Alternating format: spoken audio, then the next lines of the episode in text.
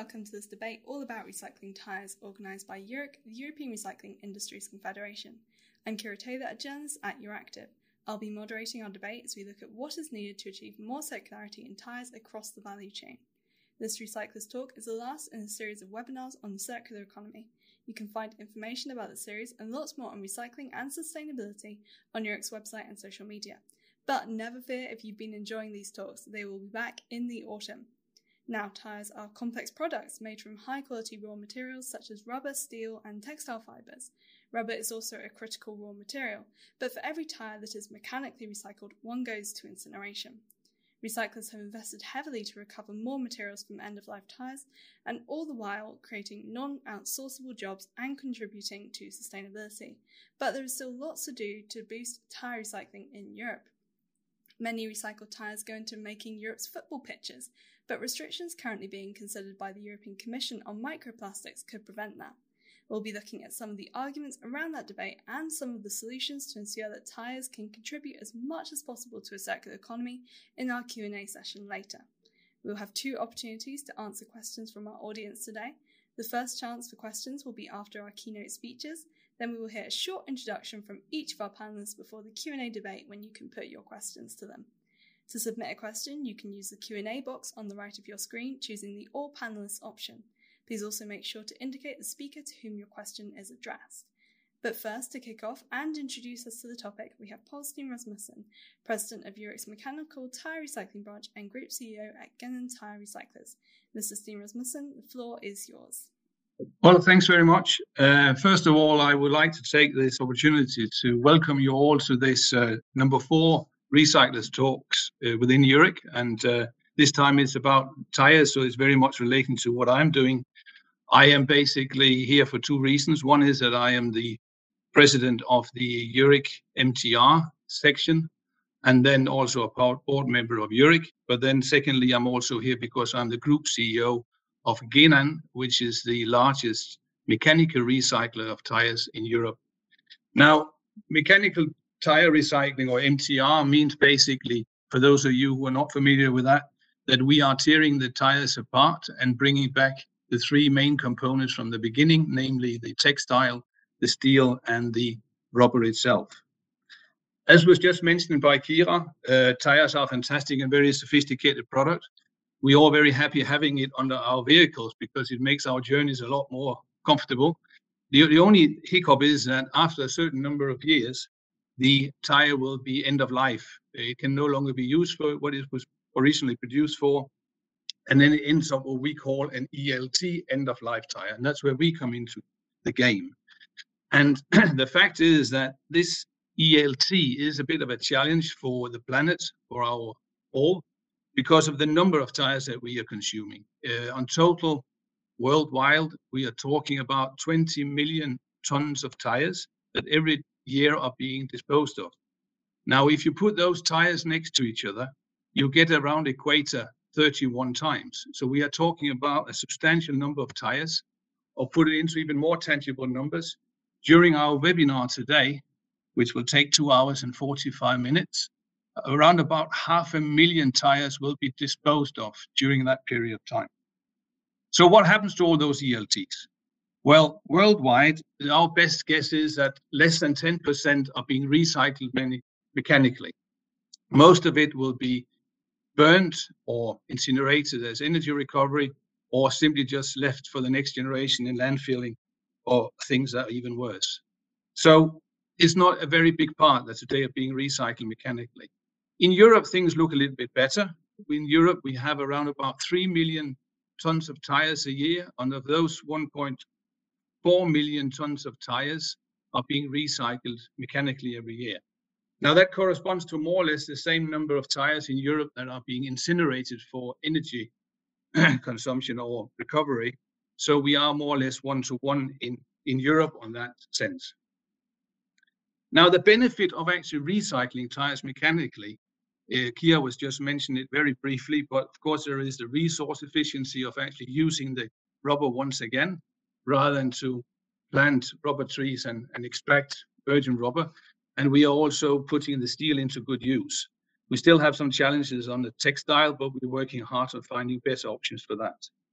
There is a very obvious and strong climate effect of recycling mechanically. Um, Lars Råhauge will be explaining that part a lot better a little later in the presentation today. A lot of studies have been carried through LCA studies with peer reviews, and Lars will explain about that. But the rule of thumb, thumb is that every time that we recycle 1,000 kilos of tires, around about 700 kilos of CO2 will be saved for emission. And that, of course, is substantial. When you look at it, for example, as one of the hot issues that was also mentioned by Kira, namely the microplastic plastic issue, where it has been considered what to do with or not to do with the recycled rubber infill. In that specific application, we are today using 0.5 million tons of tires out of the 1.4. So a substantial part of that is actually going into infill. And alone that application saves the climate for around about 350,000 tons of CO2. So there are some significant climate efficiency of recycling for sure. Top of that, of course, there is innovative issues and also labor uh, job creation in this industry, which I, as the CEO of Genan, can certainly confirm that in terms of creation of jobs, there are more in recycling mechanically than there is in incinerating it or landfilling the tires. But it all requires significant investments and uh, and really investments in state-of-art equipment to to treat these tires. It's not an easy task to tear a tire apart, and uh, therefore we have to continuously invest. The only problem is that we are here touching on a very essential part that I will address today is that for us to continue to invest in these sorts of things, we need a framework that is very clear on how can we deal with this market long term and short term. We are experiencing uh, quite a lot that the regulatory framework is changing and it's giving us lasting obstacles to really achieving that increasing capacity of recycling that we would like to have. And it doesn't only account for tires that we're experiencing this thing, it's also to do with the rest of our, in EURIC, our frame, our streams of recycling materials. The fact of the matter is that today, around about 12% of raw materials used by Europe's industry is today coming from recycled material.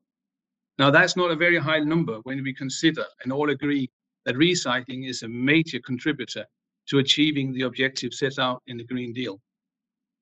So we need to have more clear, intelligent legislation and stable regulatory framework under which we can operate. That is really a key for us as recyclers to, to continue to develop what we're doing, not only within tires, but in all streams.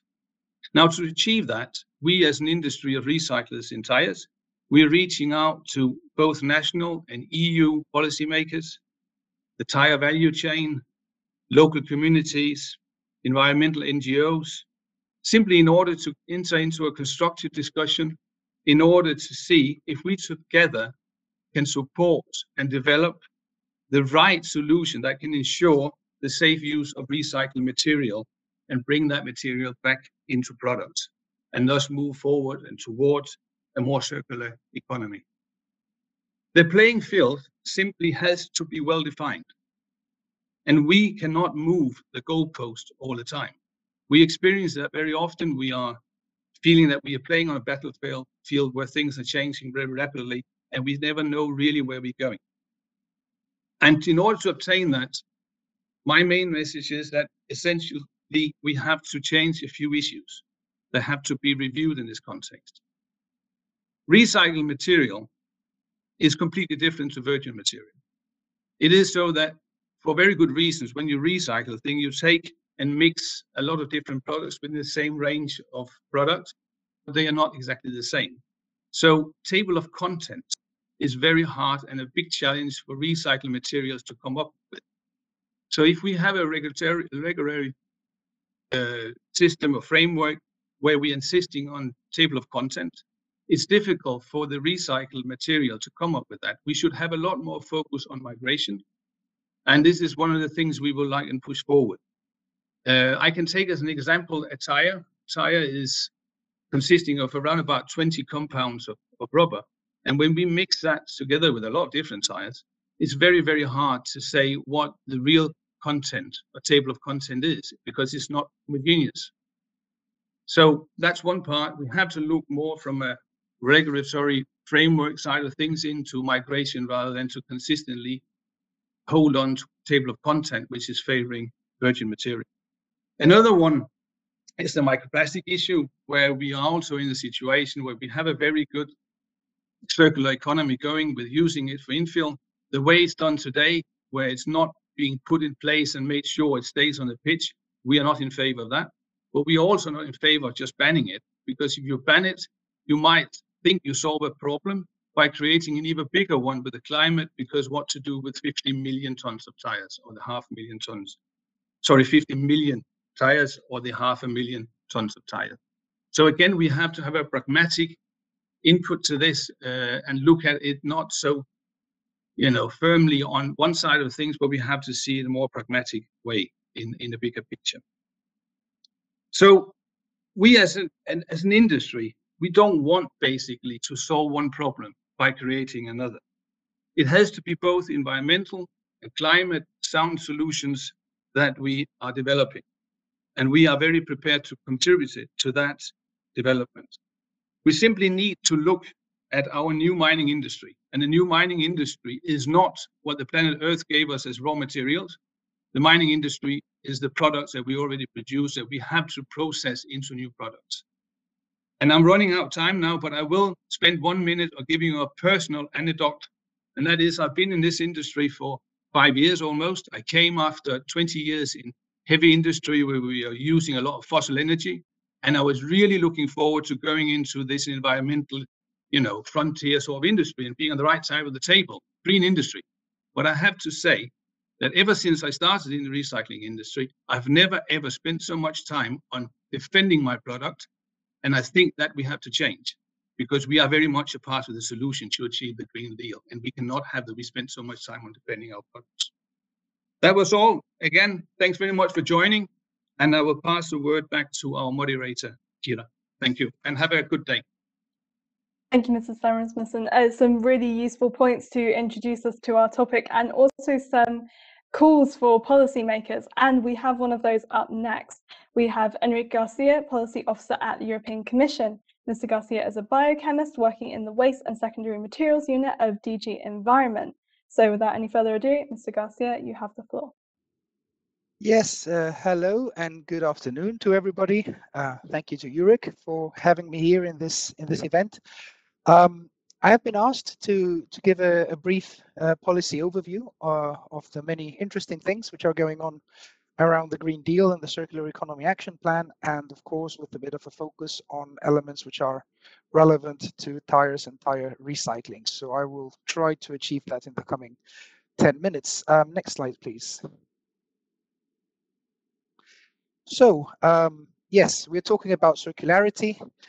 And as mentioned by Mr. Rasmussen, the previous speaker, we are talking about uh, about balancing a number of interests and sometimes rather difficult, all of which are highlighted in the um, in the Green Deal and in the Circular Economy Action Plan. So of course you've seen this diagram many times about what uh, about a, about what a circular economy means and where we want to maintain the value of products and materials um, in the economy for as long as possible, and waste generation is minimized. In this circular um, concept of materials, of course, the borders between what is waste and products are becoming fuzzier and fuzzier in, in my view. But of course, we still have a different legal frameworks which which remain and which obviously come from, from, from a historical background. So whenever we're talking about uh, recycling and, and, and recovery and how to deal with, with materials and make the most of, of materials and giving them a new life. In the end, uh, we're looking at it from the perspective of the different uh, European Green Deal objectives.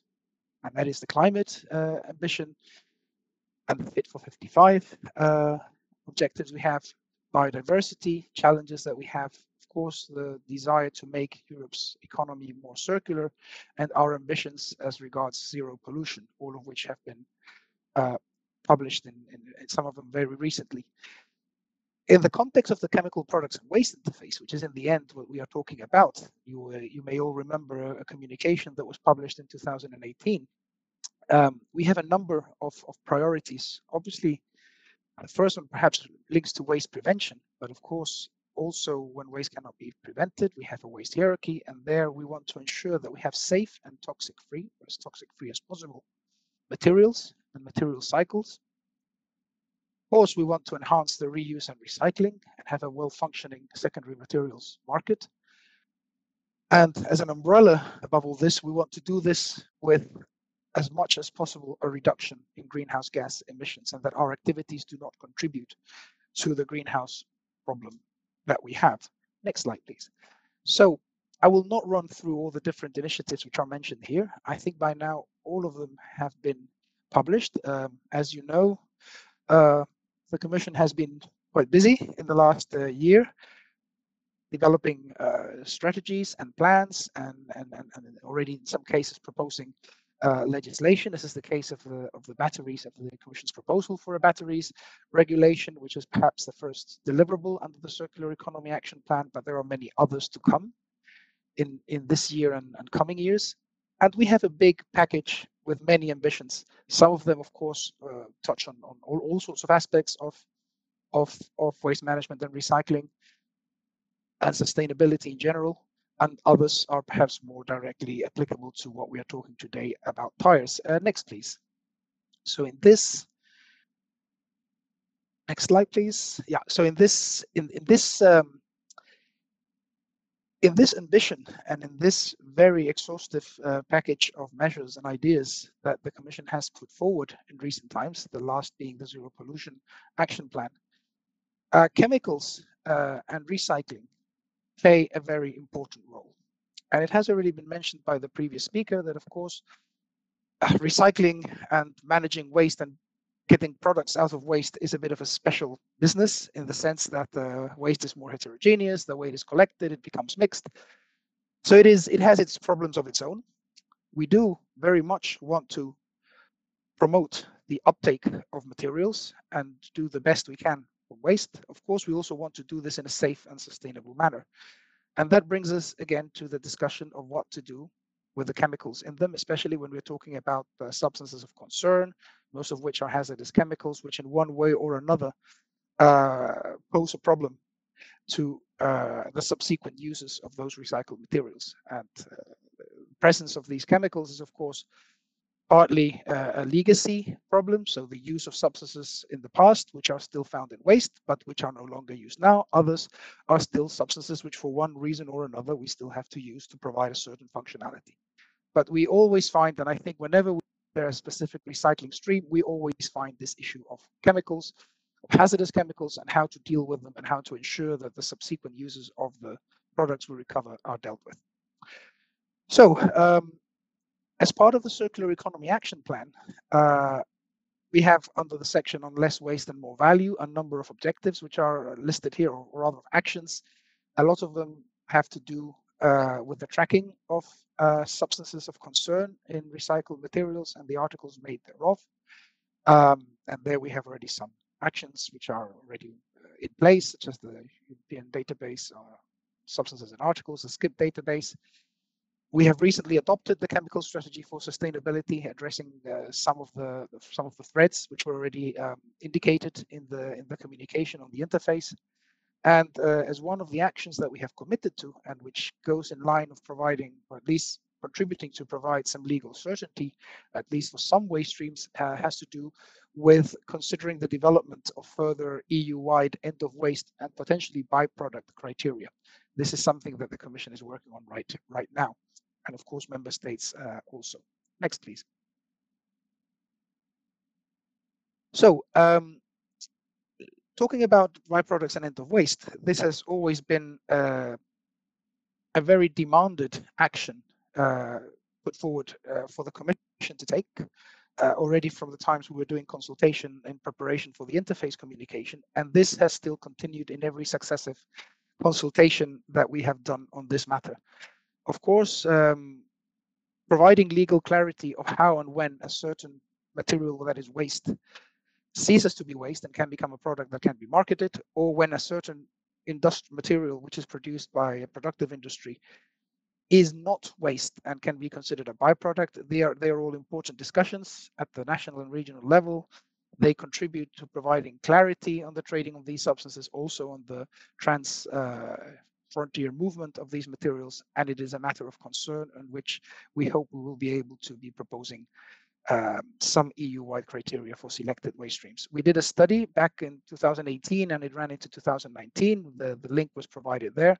And in that study, we, we did and analyzed a number of, of case studies. I will not run through them, but one of them had to do with end of waste criteria for rubber and tires, where a number of EU member states already have end of waste criteria. Next, please. And the study, uh, it wasn't the link provided before, can be downloaded and it is publicly available. So what are we doing there? Well, as you well know, Articles 5 and 6 of the Waste Framework Directive dealing with uh, byproducts and end of waste, respectively, were amended into the 2018 review of the directive, and it brings uh, clearer responsibilities on member states on ensuring that uh, that uh, when a waste uh, meets certain criteria, it ceases to be waste. This is seen as an instrument to push materials that can be recycled back into the into the system. It also requires the Commission to develop possible end of waste criteria and byproduct criteria. So we have a mandate as well. We did a stakeholder survey uh, last year, so towards the end of last year and running until the beginning of, of this one, um, asking about different um, different streams uh, and also asking for, for, for proposals for new ones with some justification and requesting quite a number of technical informations on quantities and prices and, and treatments and a number of things. Uh, we are still working on this. We have analyzed the information, and um, before the end of the year, we will have developed a shortlist which should, if everything goes well, allow us to come to the conclusion that some of those uh, streams merit EU-wide intervention rather than leaving it only as a, at, at, the, at the national level.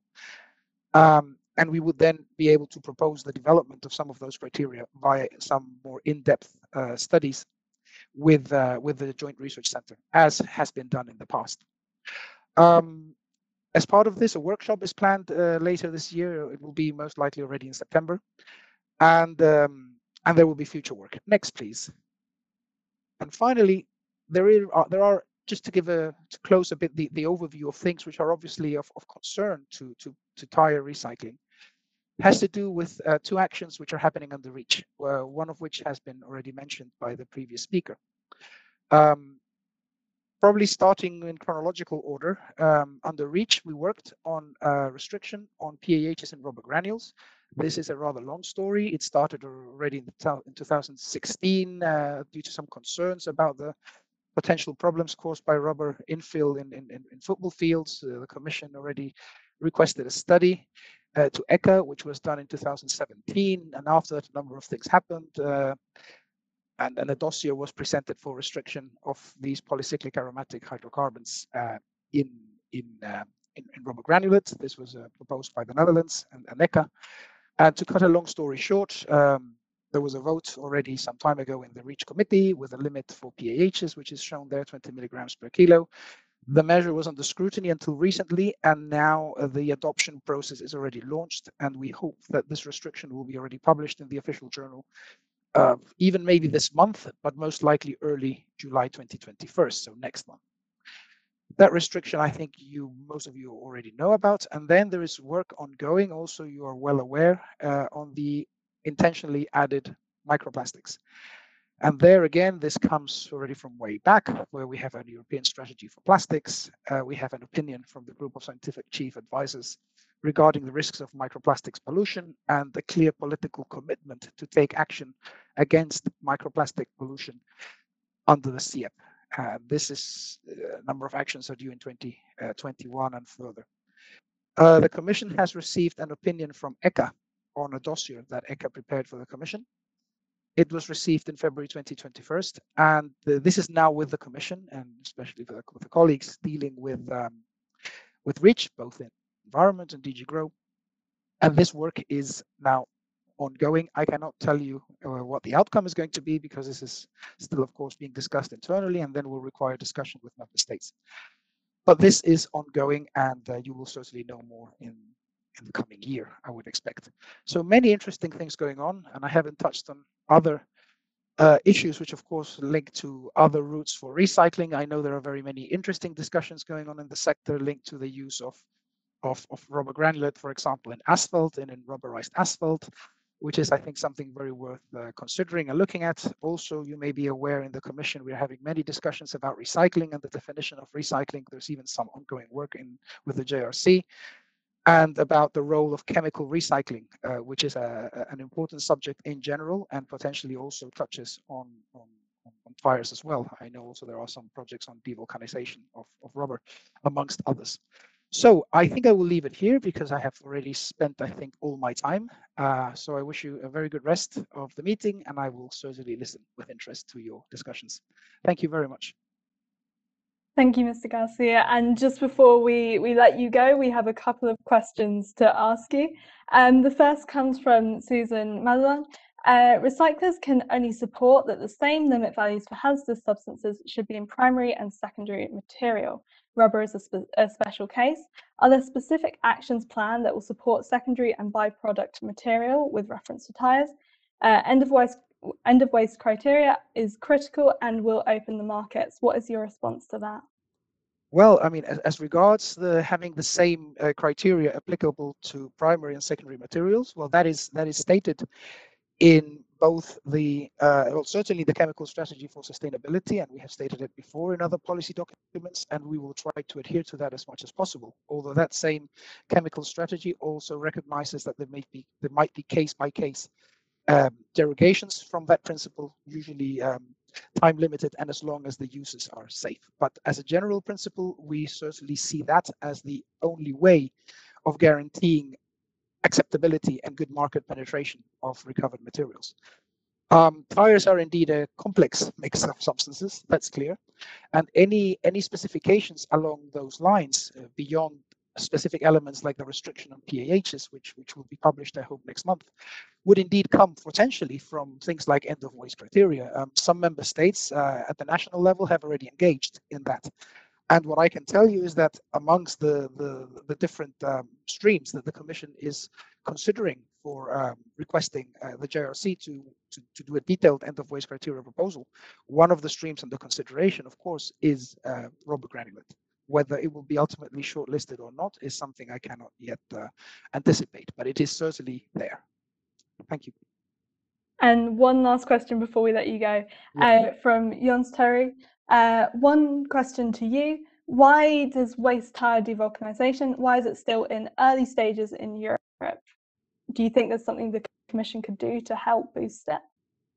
Um, to be honest, I'm not sure I can give you a detailed reply on, on, on that. Uh, I understand that in general it is a relatively uh, novel technique. I am aware of, of at least one project, uh, I believe financed by the EU on this matter, but I am not a specialist on the on the matter, so I understand it is still it is a at least a conceptually promising um, work because of course uh, it would it would it, goes more into the into the chemical recycling line, but um, I am not sure of the exact status of it. But it is certainly an area which I know work is going on.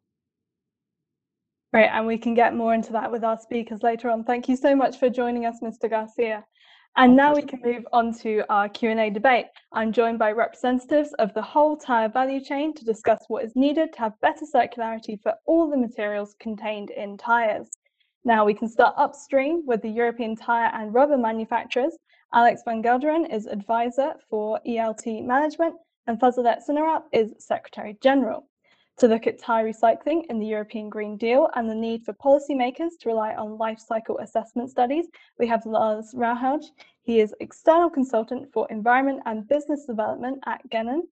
Looking at applications of recycled rubber in products such as infill used in artificial turf pitches, we have Alistair Cox, who is technical director at EMEA Synthetic Turf Council to share the views on the possible dangers of substances of concern as we move to a more circular economy. We have Elise Vitelli.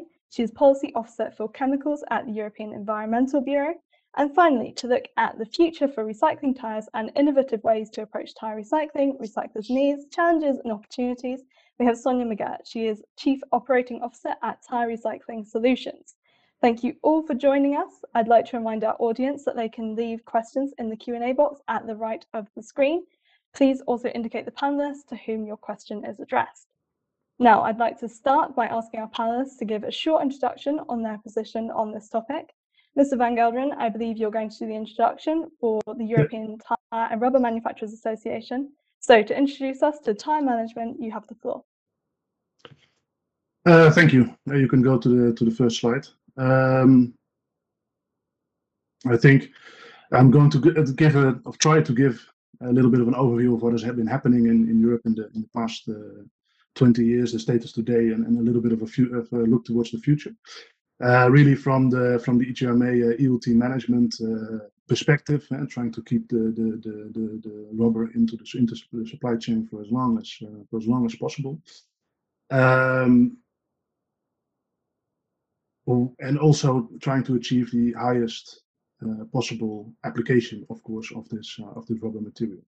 So if you can go to the to the next slide, um, this is a little bit of an overview of what is uh, what is the past and, and, and, present state, and I think uh, the, the, the the left picture shows about the situation 20 years ago. Uh, before the, the 2002 um, banning of the, of the landfill, landfilling of tires, which has resulted in setting up of, of uh, EPR, extended producer responsibility systems across Europe. Um, I think in the situation we are today, uh, I can say that uh, at least we have solved the, the, the, issue of the logistical issue of, of tire recycling in the sense that uh, tires have become available for recycling. Uh, and I think that has mainly to do also with the implementation of the extended producer responsibility systems uh, across across Europe. Of course, these are national directives, and uh, all the, uh, every nation has its has its own, and there are some free markets still left. But the extended producer responsibility system has really helped in, in, in driving uh, ELT management and, and collection uh, logistically speaking forward. So if we go to the next slide, I think here you see it a little bit in the in the in the collection and treatment rates uh, trends in the last 20 years, where uh, back in the 1990s, uh, uh, a lot was still unknown or, or landfilled. to today, we are collecting all tires and, and, treating all tires. Treatment, of course, means in this sense material recovery, granulation, etc., and energy energy recovery. Uh, tire derived fuels where uh, the tires are put into the into the uh, mainly into the into the cement industry and some material fractions are being reused in the in the, in the, cement production. Um, if you go into the figures for now for 2019, uh, ELT arising is about about three and a half million, uh, of, of, which two million is about uh, is is is, uh, is, material recycling. If you look at that's about 52% of the of the pie. Um, now we we do see a little bit of a trend breach from 2018 to 2019 in the sense that we are sending a little bit more tires to uh, towards energy recovery instead of uh, instead of material recycling. Um, but the more positive developments is that the the unknown in stocks is being is really much reduced. So we are treating at least uh, the lot, a lot, a lot of the tires and uh, stockpiling a little bit, a little bit less.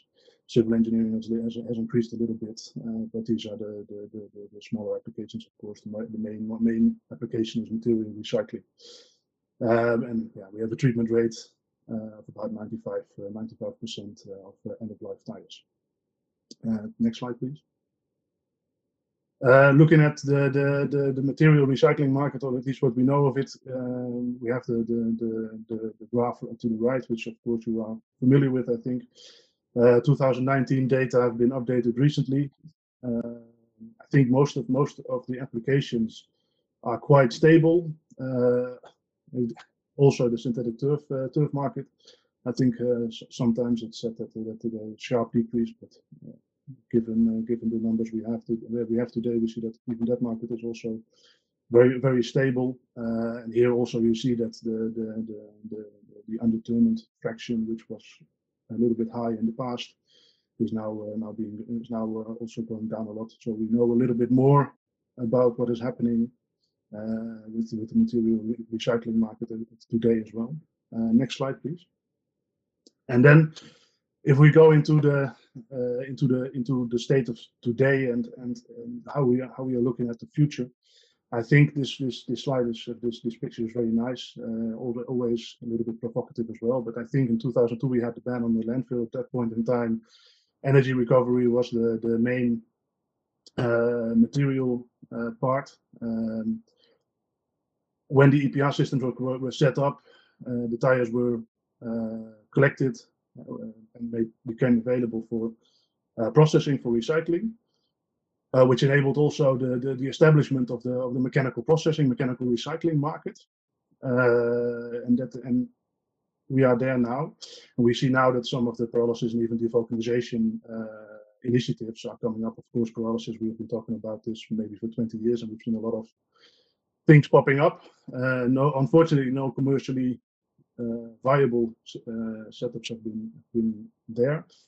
This this process, I think this uh, picture does not show that pyrolysis is better than mechanical pro uh, processing or devulcanization. It shows a little bit of what we need in the end, uh, in the in the in the future to really close the loop, as it were. Um, of course, we have the we have the tire in its in its service life.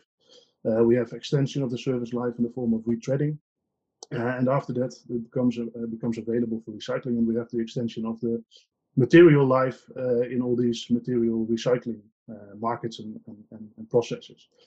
Um, but of course, at the end, we also need a sort of exit of the market and uh, of the material, and in that sense, chemical recycling, whether it be pyrolysis or devulcanization, um, is is really the, the the, the next step in in in, in closing closing the loop. Um, but it, they cannot also they can also not exist uh, without the mechanical recycling and processing. Um, most of the time, especially for for for for the ELT treatment market, um, yeah, the rubber granulates, of course, are input material into pyrolysis and into devulcanization. But we are we needed we need also the establishment of a professional and mature recycling market to uh, to uh, establish and to advance these new types of, uh, new, in the sense of, of, of new developments uh, to accelerate them towards towards the future. And I think if we if we if we, if we are there and we have that this pyrolysis and devulcanization together with the mechanical processing, and of course there will always be a need for some energy recovery, we uh, really have closed the loop. But and uh, next picture, please. Of course, when we are talking about uh, mechanical recycling, uh, ELT-derived materials, we are always uh, having to address the, at least the perception issues we have around the the, the human health uh, aspect of, of, of these ELT-derived materials. To that end, uh, also working together with a lot of stakeholders in the recycling uh, recycling industry. we have set up the the, the ROS3 study um, with the goal of, of, of, of really looking at everything in in what is what is in the tires and in substances and addressing all those substances in, in terms of of, uh, of risk assessment. Um, yeah, with the goal of ending this discussion once and for all and having this definitive, uh, sort of definitive study in that sense.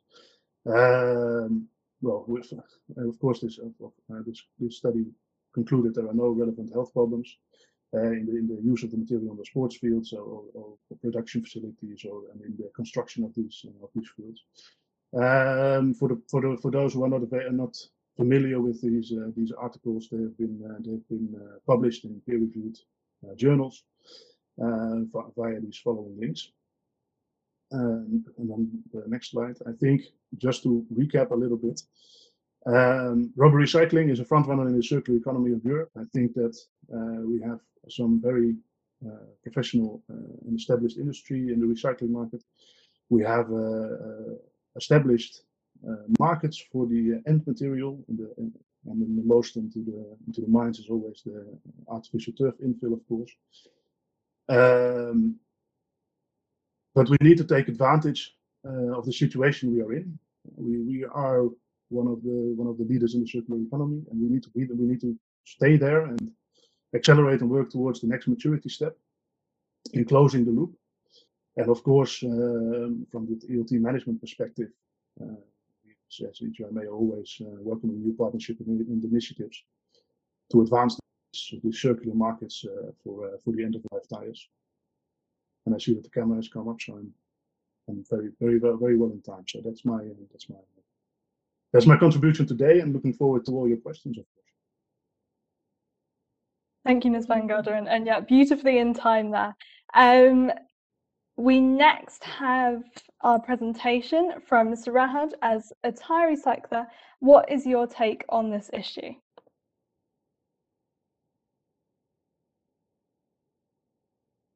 Thank you very much, Kira. And uh, thank you very much for the previous presentations, which has been very interesting. Uh, let me continue from what Alex just told us uh, before I start uh, my little speak about life cycle assessment of end-of-life tires. As we heard from Alex, there are two main disposal routes of ELTs in Europe today. we have the mechanical recycling, and we have the energy recovery mostly done by co-incineration in cement kilns. Uh, mechanical recycling a little bit larger than, than co-incineration, but those are the two main disposal routes. And of course, it's, uh, it's an obvious idea in the light of the circular economy uh, viewpoint and sustainability viewpoint now to look at uh, what are the environmental and climate impacts of these two main disposal routes. And could I have the next slide, please? And, of, and, and in, in this context, we, we, we use life cycle assessment as the most common tool. And what is a life cycle assessment? I'm, I'm sure most of you listening to this uh, presentation already know about life cycle assessment, but let me just uh, underline that uh, a life cycle assessment study, it determines and assesses all known environmental and climate-related impacts of a specific choice for a given product. product. So to take the example from today, we have a one-out tire in our hands, and we had the choice of taking this tire into a material recycling plant, producing, for instance, uh, infill for artificial turf, or on the other hand, to take the tire into a cement kiln and use the and, and recover the energy from that tire and also use the steel and, and the ashes from this process. Now, uh, this is a specific choice, and the life cycle assessment study will help us to determine what are the environmental and climate aspects of that particular choice. And these life cycle assessment can, of course, help policy, policymakers and civil servants to make science-based decisions. We all know about and we heard previously about from from uh, Enrique all the actions that are done today in Europe. It is really uh, it fantastic work that is being done by by by the EU on all these different uh, actions uh, under the umbrella of the Circular Economy Action Plan. Um, and of course, in order to set out a strategy, life cycle assessment is a very, very important tool in order to determine what will be the effects of a particular strategy.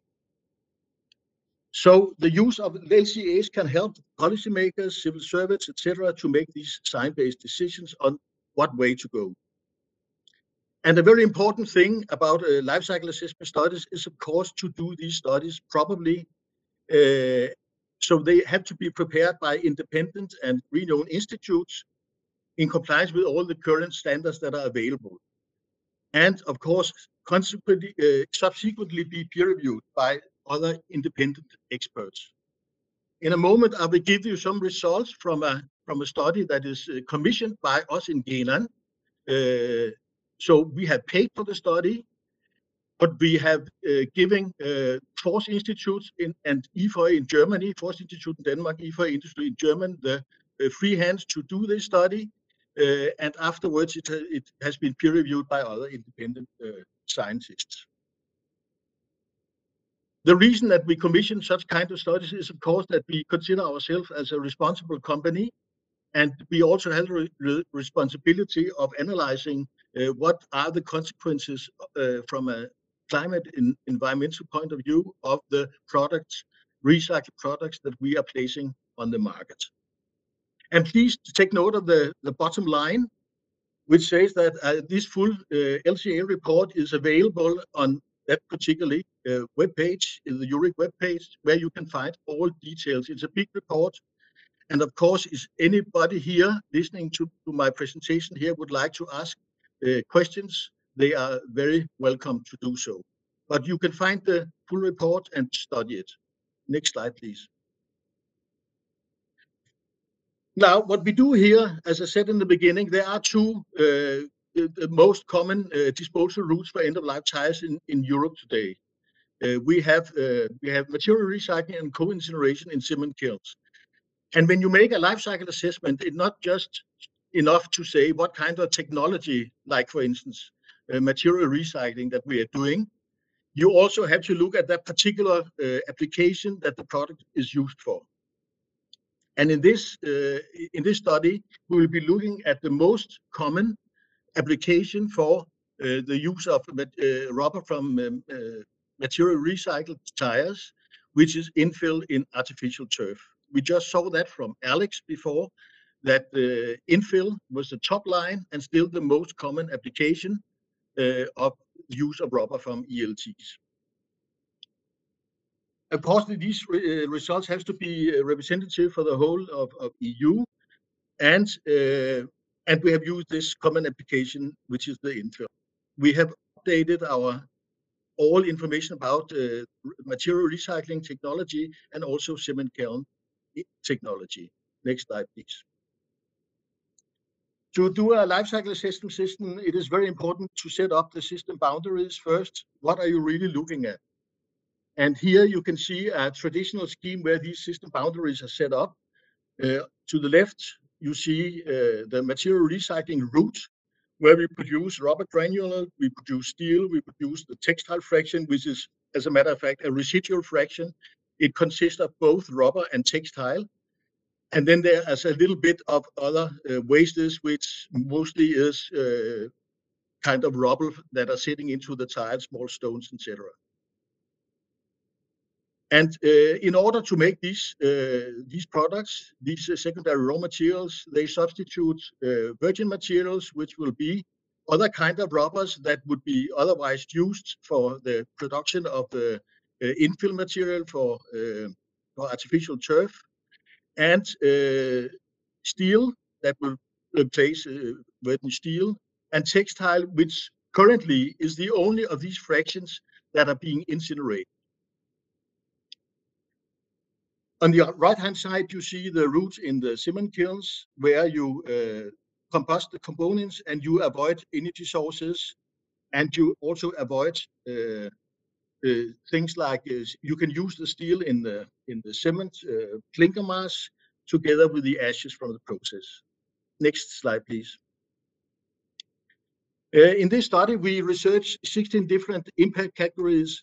Obviously, the one that is taught far the most about will be the climate change one, uh, that where we have very, very concrete targets in the EU today and in most uh, and in all the member states as well.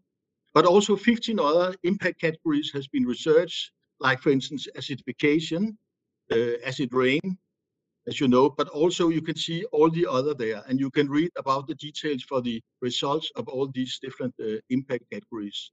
So this is not just a matter about climate change, greenhouse gases, but also many other impacts, environmental impacts. Next slide, please. So if we're going back to the previous slide, we saw that uh, for each tons of tires that is that is directed into uh, uh, into the material recycling route using the rubber for infill material for artificial turf, instead of uh, co-incinerated in the cement kiln, for each ton, the climate will be spared uh, the emission of minimum 700 kilos of carbon dioxide uh, emissions. So let's look at look about what would be what could be the potential upsides. How can how could we do more to circular economy? How could we do more to uh, reduction of uh, of the carbon footprint? And uh, as we also saw from the presentation from Alex, more than 1 million tires, uh, million tons of tires are today uh, co-incinerated in, in cement kilns in Europe today. So yeah, that is what I would call a low-hanging fruit to have a, as most as this of this volume materially recycled instead of co-incinerated. that's that's a very low-hanging fruit. So that's definitely a potential upside we have today. And that would save the environment for if we, if we figure of 1 million tons of tires, uh, the emission of 700,000 tons of carbon dioxide emissions. Next slide, please. Uh, then, of course, we have downsides also, because uh, as some of the previous speakers also mentioned, there is a current discussion going on about a potential, a possible ban of infill in artificial turf, which we have just seen is the largest market. And it takes 527,000 tons of end-of-life tires uh, to produce the amount of rubber that is used today in this market. Uh, these tires will most likely, if, if the ban will be in effect, these tires has to go somewhere else and uh, today, the only option we really have is to, to, let it go to, for instance, co-incineration. But even that is a problem because uh, this, the uh, cement kilns, they have a de decreasing demand of, uh, of tire fuel for the cement kilns. So that will be difficult. Other options would be to export for incineration or even that, if that's not possible either, uh, it could be, for instance, incineration of the tires without energy recovery. And, and we are talking quite, uh, quite big amounts of carbon dioxide, uh, carbon dioxide emissions that in that event would be further released. Next one, please. So really, what scenario to choose?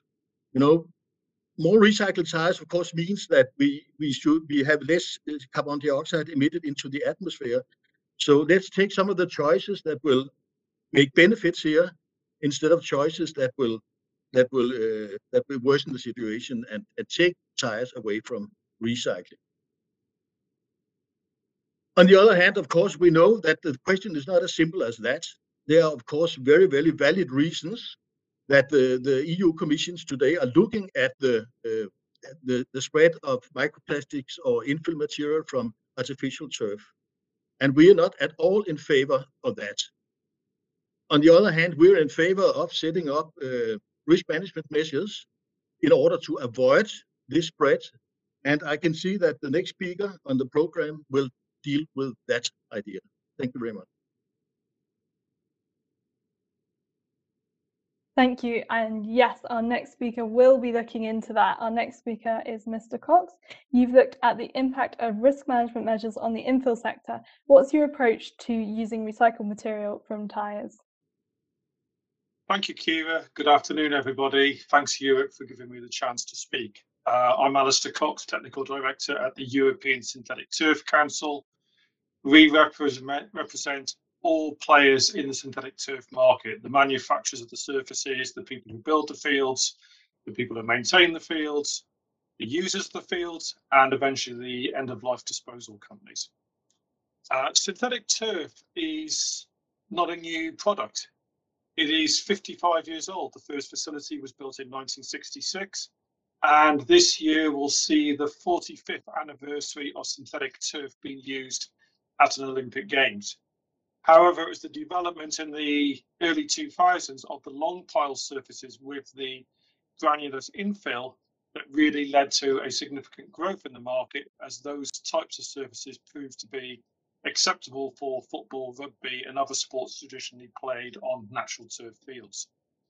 Uh, the surfaces provide safe, durable playing areas that can be used extensive, extensively, seven days a week, 52 weeks of the year, uh, an estimate suggests that one synthetic turf field can typically accommodate the use of between four and six natural turf fields. So in many parts of the uh, continent, they really are the only viable alternative uh, option available. Urban areas, parts of Europe where the climate doesn't encourage or allow natural grass to grow uh, readily. They're also much cheaper to maintain uh, easier to maintain and don't require water or the use of chemicals, etc. So there's some environmental benefits there as well. Typically, estimates suggest there are over 30,000 full-size fields now in Europe and a smaller number of uh, mini fields, typically being used by 30 players an hour, just under 2,000 hours per year, which means over 1 billion playing hours, people having fun and exercise using synthetic turf surfaces. So they clearly have many benefits to society uh, in terms of health, inclusion, exercise, etc. Thank you. Next slide. In terms of ELT granulate, we actually used these materials in two different ways.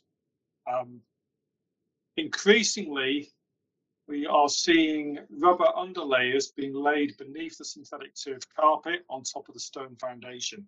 This is what we call a shock pad. It provides the protection to the athletes as they run and fall on the surface. Um, most commonly using two to four millimeter granulate and a polyurethane binder. They are laid with a paving machine and they replace an asphalt or macadam layer to provide a shock absorbing stable base and typically between 60 and 100 tons of granulate going into a full-size field. And that type of construction is used for a multitude of different sports, from field hockey to soccer to rugby, um, most of the sports using full-size fields. And secondly, as, as, we've heard a lot about today, is the infill used in the, the synthetic turf fields, where typically we're using a 0.5 to 3 millimeter granulate and anything between 60 and 120 tons field. And as we heard earlier, the industry is now currently using about half a million tons of infill per year. If we add in the granulate for the shock pads, we're probably taking about 600,000 uh, kilos of infill, uh, 600,000 tons per, per year of granulate going into the sports sector. Thank you. Next slide. But we recognise fully, and we've become very aware over the last few years, that we are using a combination of a synthetic turf made out of plastics and granulate, um, generally made out of polymers. We do also use virgin uh, rubbers, EPDMs, TPEs, etc. Um, as I've mentioned, primarily a lot of ELT. We clearly, therefore, have an obligation to ensure that the surfaces that we are producing do not cause a threat to human health or the environment, and that's key to everything that ESTC is trying to achieve with its members. Thank you. Uh, we heard briefly about the PAH concerns and the work that was undertaken with uh, the European Chemical Agency and subsequently going through the, the European Commission and the European uh, Parliament. Uh, we fully supported the, the draft restriction and the limit that was proposed and is hopefully about to be adopted. And to support that, we lobbied and actively engaged with the European Standards Organization to develop a code of practice defining how manufacturers of ELT, people building fields, people testing fields should sample the material to, to enable them to get representative samples to demonstrate compliance with REACH regulations and any other criteria at a national level. So that code of practice, EN 17409, was published last year. Next slide, please. More recently, having addressed the PAH issue, we thought life might become a lot more comfortable for us again, but then the microplastics concerns were raised uh, and, and our work has continued. Again, we fully acknowledge now that the uncontrolled use of ELT granulate can result in migration into the environment. I do think it's worth noting that a significant amount of this uh, amount of this migration that has been reported previously tends to occur in regions where they are clearing snow from the synthetic turf fields. If you pull the snow off the field, you pull the rubber out of the carpet. Depending on what you do with the snow, will then dictate to what happens to that rubber. Clearly, in parts of Europe where snow clearance does not occur, the problem there is much less. But nevertheless, it can still be an issue. So we have worked again with the European Standards Organization to identify and define measures that can control the, the, the migration of that infill from the fields.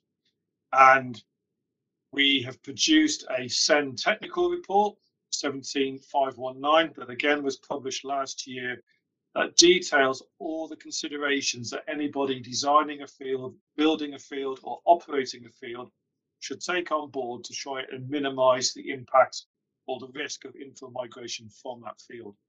Uh, next slide, please.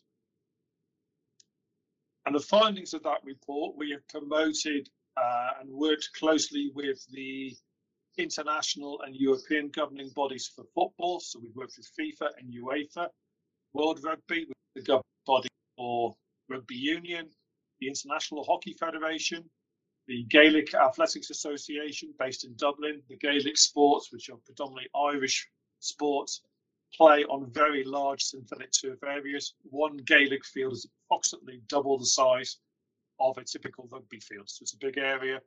Uh, rugby League, which is the 13 aside version of rugby, played in some European countries and a number of national sports governing bodies and federations. Um, the guidelines, which I will go through in a little more detail in a second, have now been adopted by all of these federations.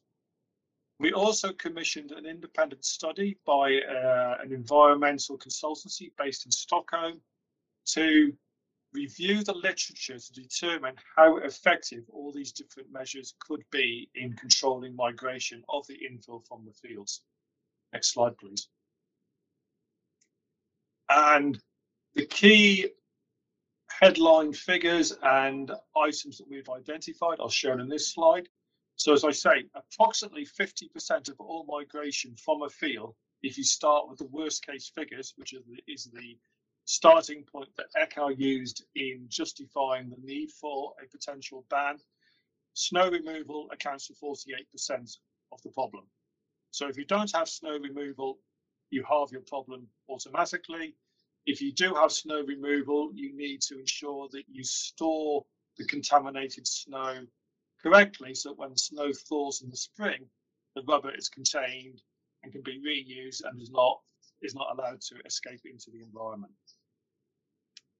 If you fit barriers around the fields, you can make a significant reduction in stopping that infill again getting blown out, carried out from the perimeters of the field into the surrounding neighbourhood.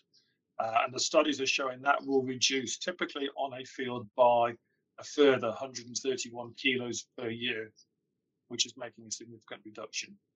And just as a side note, increasingly the panels being used to create these barriers are actually produced from end of life synthetic turf, which has been recycled, processed, and turned into plastic panels. So, uh, circular economy being adopted wherever possible. Uh, working through, if you put filters into all of the drains, you can capture the small amount of infill that might get directly washed into the watercourses. If you put decontamination brushes and grates at the entrances, the players can knock the infill off their clothing. If you ensure that the fields are maintained responsibly, wherever possible, you keep the maintenance equipment adjacent to the field, you can reduce the impact significantly. So overall, we, we have established you can get a 98% improvement on that worst case figure. Next slide, please. Um, we are in the process of developing European standards, both for the qualities of the infill materials themselves, and that will be all infill materials, including ELT, assuming we can continue to use it, but also the shock pads that will use ELT, as, as I previously mentioned. Next slide, please.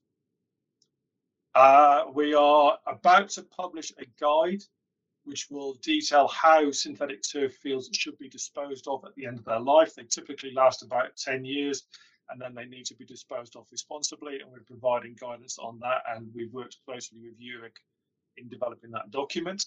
Uh, next slide, please. And I think finally, we are part of a pilot project being run by the European Commission to develop product environmental footprint category rules. We are developing a PEF category rules for synthetic turf systems that will allow all manufacturers to demonstrate the LCA credentials of their products in a compatible way to allow clarity to be brought to the market. So in conclusion, um, ELT materials form a valuable component of the synthetic turf surfaces. We actively support innovation and applications that endorse the, the principles of the circular economy. Uh, and all of our members are recognizing and actively working towards, towards developing sustainable sports surfaces. And we thank uh, everybody who participates with us in developing those objectives. Thank you. Thank you, Mr. Cox. Now, Ms. Vitali, what is the NGO approach to this subject? Good afternoon, everyone, and thank you for having invited EEB uh, to this session, to this talk. My name is Elise Vitali, as mentioned. I'm working for EEB. Um, EEB is uh, Europe's largest network of environmental citizens organization. We are an NGO based in Brussels. We have um, 171 members throughout Europe, that is uh, in 36 countries. Uh, we've been existing for over 40 years and we work on a variety of issues, including chemicals, which will interest us today, but also uh, biodiversity, water, climate, global, and, and EU policies. Um, we also work, um, uh, still on the previous slide, uh, we also work uh, in collaboration with um, coalition and actually with alliances. For instance, uh, here the Rethink Plastic Alliance, which is uh, an alliance of 10 uh, leading European NGOs working to, to fight plastic pollution through EU policies. We are also part of the global break from plastic movement consisting uh, of individuals, but also um, NGOs and groups uh, worldwide. So we're acting within uh, within this scheme. Um, looking into the restriction of uh, microplastics, this has not been mentioned before, so I'm taking just a few seconds to um, further explain how the, the restriction is structured. There are three steps to it. Um, the first one is a prohibition, a ban on the placing on the market. Uh, there is also a proposal to have mandatory labeling uh, and also to have instructions for use and disposal. There is a third element of it, which is uh, a mandatory reporting. And so today, what will interest us is um, this first element, which is actually the ban and the prohibition on the market. Um, next one, please. Uh, this is just an overview, a timeline um, to, to focus on the, on the policy, but I guess um, it's not specifically relevant to go too much into the details today as we are still waiting actually for um, the commission to make its proposal. So I would suggest to go to the next slide where actually uh, I can tell you a bit more about what we are asking uh, because we have um, developed demands uh, which are included in our position paper and um, a two-page uh, briefing uh, which will appear on the slides. Um, Thank you. Um, so what we are asking in these two documents that were developed uh, by NGOs as uh, part of this coalition that I mentioned earlier uh, is an ambitious restriction of microplastics. And so we are looking at the whole file, not only um, into granular infill, and also taking the step back, not only looking at one problematic use, but looking at the whole group approach that has been taken by EU authorities. And so we are asking the Commission and the member states uh, to have an ambitious proposal to restrict microplastics. Um, and actually that derogations should not be accepted except when they are based on reliable and strong evidence uh, considered by the Risk Assessment Committee, RAC, and SEAC, the Socio-Economic Assessment Committee. These are the, the committees of ECHA that have looked carefully into the proposal uh, made by uh, the institution. One of the conclusions um, is that microplastics pose an unacceptable risk to the environment and that there are potential consequences on human health. On the derogation um, issue, what we're asking, uh, basically not uh, to accept derogations when they are not justified, is not only an NGO view. This is a legal requirement from REACH, this is case law, and this is also aligned uh, with uh, the ambition of the chemical strategy for sustainability towards um, a toxic-free environment. So we can zoom in into the restriction of granular infill. Our perspective on that is uh, that at the European level, um, granular infill is the largest contributor for uses and releases to the environment when talking about intentionally added microplastics, which is the, the scope of this restriction. Um, there are different estimates, but at least in the, this dossier, there is a central estimate uh, for the releases to 16,000 tons per year uh, released to the environment. That means a release factor of 16%. And so based on that, um, a restriction has been proposed uh, with two options. An option one with a ban after uh, a three-year transition period if uh, the, the, the, the infill is retained on the pitch. There is also a derogation in case uh, the pitches release less than seven grams per square um, and so that would be uh, this derogation. There is a second option, which is the option B, that proposes a ban after a six-year uh, transition period. And um, before I'm continuing to uh, exposing our position, um, I need to give you um, uh, a, a warning that, as you see, this proposal is not and has never been about banning uh, the way we play sports, the way we exercise, and it's not about uh, uh, banning the fields per se. It is about looking into what is problematic on these field, uh, fields and actually, in this case, uh, the, the granules. So um, our position is that the ban with a six-year transition period is the best option. This is the option B that is proposed because of the high impacts on the environment of the uh, of the infill so not only uh, the fragmentation of the infill the risks of uh, these um, the, the, infill to end up in the environment uh, the ecotoxicological risks also of the infill to be found in the rivers around the pitches as mentioned uh, earlier also in the snow uh, and the snow removal we think um, the ban is the best option. When it comes to alternative, um, they are existing at the moment, and this is the world, uh, the word, sorry, that I'm using here. They exist. Uh, the market indeed has to be more harmonized and developed, and this is why we think the six-year transition period is an appropriate uh, way to to get to this objective of having um, more availability of these existing alternatives. And basically, this restriction is a sign for the market. I heard earlier um, requests to have signals, signs for a clear uh, legal framework and pathway. Well, actually, this development of the restriction of microplastics is a clear sign for the market to adapt to other alternatives which are uh, existing but that need to be developed. Um, the ban is also the most effective measures and uh, measure. This was also one of the conclusions of uh, the risk assessment. So that's why the six year again is sending this uh, this clear message. On uh, the risk management measures, we also um, want to highlight that the burdens will likely fall on the communities, the municipalities to uh, maintain these um, this technical um, uh, settlement, uh, basically, and this will have also uh, economic costs on the municipalities and, and the communities. Also, for certain risk management measures, there's a lot of focus on the, the user behavior.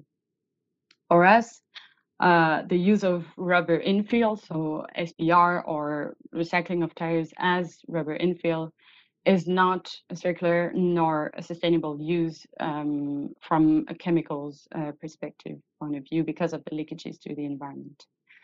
Um, this could serve as a conclusion, but um, the ECHA concluded that there is no acceptable amount of leakage into the environment when it comes to microplastics. And actually, it is not a question of if a threshold uh, or if a limit will be reached, when it comes to having too many microplastics in the environment, but rather when that limit will be reached. And this is where we stand when we support this position. Also, and, and finally, um, what is at stake is the persistence uh, of the, the polymers in question, but also uh, the other effects that are also listed in, in, in this opinion and the other adverse effects um, of microplastics. I think I've overstepped a bit uh, the, the boundaries of my time, so I will stop here. thank you for your attention uh, and looking forward to, to the exchange. Thank you, Ms. Vitali. And finally, we have our last panelist, Ms. Magat. You're looking into the future for tyre recycling and new innovative methods for this. What is your approach to this topic, please? Thank you, Kira. Um, first of all, thank, thank you for inviting me and present here today. Um, Tire Recycling Solution was founded in 2013 with uh, the mission to transform the waste tire into sustainable and valuable materials. So today, what I'd like to do with you is um, offer you our perspective on, on, the challenges and opportunities uh, for the circular economy. I won't spend too much time on this slide. Uh, we've seen it before. You know, the goal is to increase recycling, reuse. Uh, recycling has been, quite frankly, a bit stagnating uh, over the last years, and uh, it's going to be even a, a, greater challenge after the few talk, and especially the last one we we heard if 30% uh, of the material recovery route is at risk. Next, please.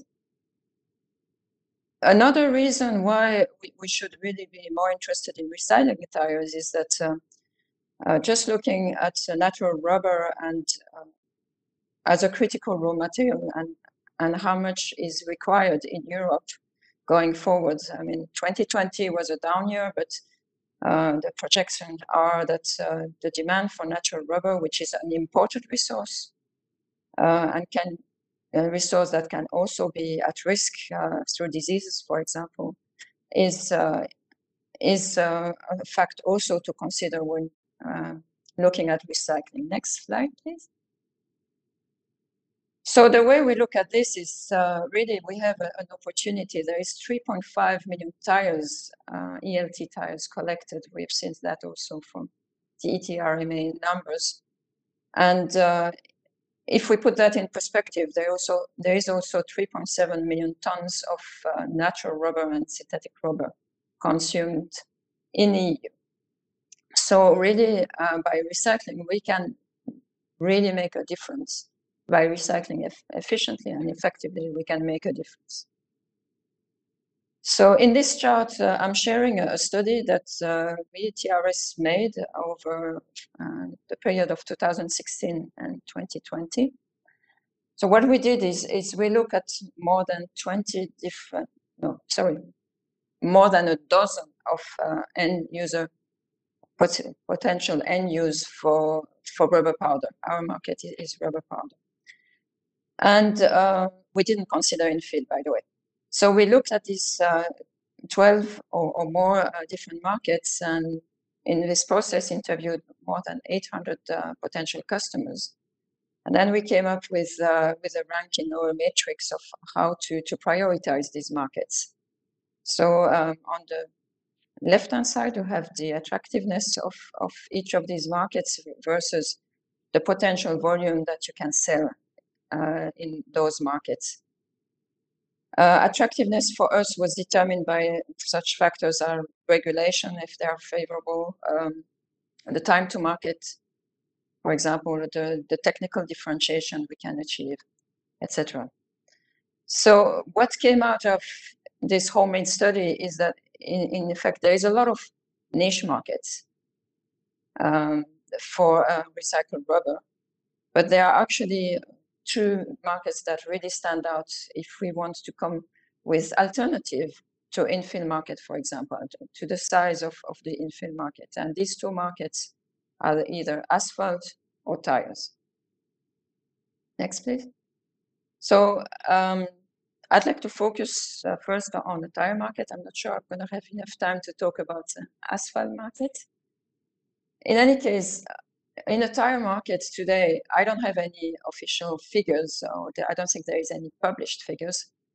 From my conversation or our conversation with the tire manufacturers and, and from different sources, I believe that if you look at all the tire manufacturers in Europe and you consider the whole tire, not just one part of the tire, there is not more than 2 to 3% recycled material in the tire. And this is uh, this is quite low actually and, and not a, a, very good result. Why is that? well, first of all, there are technical challenges and, and it's a perform performance. You have all seen the, the famous triangle, which is now moving to uh, first uh, uh an hexagon. So more and more requirements put on the tire, which are which are difficult to meet also for recycled material. Tire manufacturer ask for material consistency. There is a very long approval process, which is uh, therefore costly. The pricing is an issue because there is a history of, um, unfortunately, our industry offering very cheap material, especially material coming from China, India, and they have created uh, a reference point which is uh, difficult to go over to when we talk to tire manufacturer, a certain type of tire manufacturer. And last but not least, almost every um, tire manufacturer has more than one plant and needs at least, uh, if not global, at least regional availability of, of these uh, materials because they do spend a lot of time approving them. There's a lot of compounds and they don't really want to, to use uh, different sources. So that's posed really a lot of challenge for us to, in the recycling industry to meet all these requirements. There are opportunities though. I think the opportunities through innovation uh, and partnership with the industry, being with tire manufacturer or as we do in TRS, for example, uh, partnering with a synthetic rubber manufacturer to advance uh, on, on the R&D side, on, on the innovation front to, to offer better materials. Material selection um, is, is a must for tires. I think uh, this will, of course, create a little bit more cost for the recycler. But to have a stable and consistent material, you need to select your material we need to move to a value-based selling because it's it's no way we can offer all this, you know, uh, consistent quality, REACH compliance, global availability if if you don't you cannot command a certain price for your material, which is no, no longer a filler, but it is really a performance material. And to that end, a minimum recycled content required uh, for the industry would be absolutely welcome and it I think it would serve well the tire industry because in my opinion it will also attract investment. Uh, our industry is struggling to find investors although there is a lot of money around today in, in the private equity and this type of uh, um, direction and, and movement would create much more uh, money flowing our way to create these new solutions. Last but not least, I think we also need innovative business models, and this is to, to speak about the global availability. Uh, as you know, the industry is very fragmented, especially in Europe. Of course, there is a, a, a big, uh, big player, not to name it today, but even this big player is not able to, to serve uh, customer globally yet. So uh, we also need innovative uh, business models. So just one example, next slide, please. This is the, the route that uh, TRS is proposing is that um, we're actually licensing our technology to existing recyclers. And uh, if they apply correctly our technology and uh, we impose quality criteria and also, I mean, check if the material is uh, regulatory, from a regulatory point of view, uh, still conform. We do offtake agreements with the recyclers, and we have the the, uh, the contact with the end user. So that would be one way to to create a global availability for, for materials. But uh, I'm sure there are also potentially other business model we could consider. Next slide, please. Um, besides the market-specific uh, uh, challenges that uh, are put forward to develop further the circular economy. I'd like to uh, to mention REACH. I mean, a lot of the speakers have mentioned REACH. Uh, yes, we want to be REACH compliant, but I think the risk reward has to be balanced. And uh, you know, all, all these materials that are in the tires, they have been uh, REACH approved or REACH compliant before entering the tire, at least for European tires. So I think this should be considered and not place an unduly uh, burden uh, that could be very expensive for, for us uh, involved in, in the recycling. Another hurdle which uh, which is very time consuming and very resource consuming is is the movement of goods in Europe or around Europe to, to export circular materials because of, of the unclear rules with regard to HS codes. I do also believe that uh, the gate fee practices, they were very good initially because the focus was on collecting tires and processing tires. But I think we need to rethink them and put more emphasis and, and more incentive for tire recyclers to, to create innovative solutions and uh, use these funds to develop new markets. The challenges also is the industry fragmentation, and I see that from a tire manufacturer point of view. They see a lot of small players, and it's it's kind of a risk for them to go with one specific one, even that player might offer a good enough solution. This is a risk. Also, it, it is sourcing risk. So these are the, the challenges that uh, we are confronted with. There are opportunities. I'm very happy to see that uh, there is a movement towards uh, Europe-wide end-of-waste criteria, and I sincerely hope that um, you know the, the waste stream tires will be prioritized. That would tremendously help us. We would need also um, a specific HS code for circular material. That would avoid a lot of headache. Um, okay, the gate fee I already discussed, and uh, minimum recycled content requirement as well. Don't know if I have enough time to cover the, the next slide, which is, yes, just about. Or am, am I off time, uh, Kira? Please keep going. Okay, so the challenges in the rubberized asphalt market, I would say they are partially self-inflicted, unfortunately. There has been a lot of uh, products offered to the industry in the past, and there is not one country we've been to which, when we meet road owners or public administration, they have a horror study to tell us about um, the use of uh, crumb rubber in asphalt. So we, we need to get much more professional. in It's, it's also a technology, it's a technical product. We need also to learn how to go to market. It's a multi uh, faceted ecosystem approach. You need to approach the public administration, at the same time promote your technology to asphalt contractors and uh, lobby towards the, the regulation, the regulator, local regulator. Every country is a different case. And another big issue is, uh, unfortunately, despite having been 40 years in this market, uh, rubber asphalt has started uh, already in the 60s, uh, end of 70s in, in the US. Unfortunately, there is a very much a lack of uh, good monitoring data, long-term monitoring data, because this is what will make the difference at the eyes of uh, of public administrator and road owners is you have to show them the data. You have to show them that your road is going to be lasting longer. It's going to be sustainable. It's not going to leach, etc. And and there is a, a, real lack of this data. And last but not least, uh, to some extent, we are replacing other materials in uh, in asphalt. And of course, the, those replaced materials, they will not go away without a fight.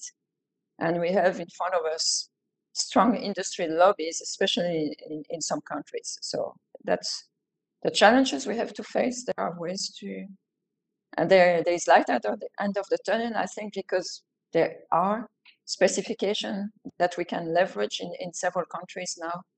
Uh, we need more, more professional approach and uh, the Green Deal hopefully will also help us. Okay, and I'm looking forward then to, to discuss all this in the panel discussion. Thank you very much for, for your attention. Thank you. We have had some really insightful uh, presentations from all of our panelists now, so we can move on to our, our Q&A. And I think the uh, proposal from the European Chemicals Agency has been sort of the, uh, the in the spotlight today. And the first question we have comes from that. I'll ask it to you, Mr. Narap. Um, do the particulate emissions from tyres uh, due to during uh, due to wear during usage come under the scope of the proposed EU ban on deliberately added microplastics? Mr. Narup, what's your take on that? So uh, I think a lot has been um, has been said today about uh, this topic. I don't know if the tire industry is the best placed uh, stakeholder to give its perspective there, but I think a lot has been said. And for example, I want to come back to also what uh, the lady from EEB said, Elisa. She has uh, presented some facts and, and, data there. Well, today, um, this that the use of uh, material in this and the fact that these this material leaves the field is I have to say not specific to the rubber material to the rubber granulate. I think this is this is a well recognized phenomenon. Maybe the figures we are I don't think we have time to, to discuss the figures, but I understand that the figures used by uh, by ECHA at this first assessment were a bit maybe not totally correct. I saw from the ESTC Alistair Cox data that the loss when there are proper risk management measures, the loss may be around two grams per square meter. This would represent if we have 30,000 um, um, fields in Europe, more or less, something around 60 kilo, something like that, as as, as material lost. That that would be just a brief. But I'm I'm not a mathematician, so it's very very rough calculation. I'm sure that Alistair can can provide a better figure. So we believe that the use of rubber infill because the, the quality and the performance of this product has been now demonstrated. What uh, Sonia said, she said that the material selection in tires is a must. It is true. You use in the tires the best of all the raw materials, the best of all of them. In the end, this material doesn't lose its properties when the tire reaches its end of life. So the material indeed has a possibility to be reused in other very sustainable applications Rubber infill is one of them. You know, rubber infill is um, can be reused several times. And then there is still possibility to go to chemical recycling. So it's not like uh, it's it's done once and then it's over. No, I think this material can be reused uh, a number of times. So today, um, going to a full ban of this uh, of this application uh, again, six years or three years is also something that uh, that doesn't really help because whether it's three years or six years, you do not invest in risk management measures when you have a, such a short uh, term um, in terms of investment making. So these municipalities, these uh, these field owners will hardly invest in any risk management measures if they know that the ban will happen. So whether it's in three years or in six years means that the ban happens immediately with immediate effect because people, these companies, these uh, municipalities and owners will indeed move to to another application. Maybe there's also a need to look at the at the alternatives. Are we sure that the alternatives do we have enough of them as quantities? Do we have so really are they really so good? The only real good alternative is grass, natural grass. But then I understand that uh, this is not necessarily the best place to play. And with all this comfort and pleasure that the synthetic terms have brought, maybe this is going to be also a bit short of delivery. delivery. So all in all, um, we are of the opinion that if risk management measures could be effectively enforced, and this is not our industry uh, decision where we, as car industry, we take our responsibility, and the industry has taken its responsibility to understand, for example, if there is any health effect of using rubber in these applications. This was a, a two-year program led by a very, uh, I think, by a consortium of consultants, of which COBIC was the leader. And the results are quite obvious and evident. They have been published. There is no harm to the players, to the workers, including children. So this has been also demonstrated. This is the European Risk Assessment Study of rubber infill. So industry is bringing evidence and uh, and facts on the table. But should the legislator go for a ban, I think it has to be uh, proportionate. It has to be well justified. We believe that risk management measures, if properly implemented, can also um, can also meet the, the required the requirements. Thank you. As Commission said, that the whole discussion is there. So yes. I'd like to um, talk to you about this next, Mr. Howard. As a recycler, what would the implications of a ban on microplastics in football fields be? And when it comes to life cycle analysis parameters, do these consider the release of microplastics in the environment? Yeah, the, the, the question to your first, uh, the, the answer to your first question is that, uh, of course, if, if, in the event that this ban will be implemented, the market will disappear. So, less, tires will be recycled in our plants. And, uh, then, you know, you, can say, what, will happen to the tires then?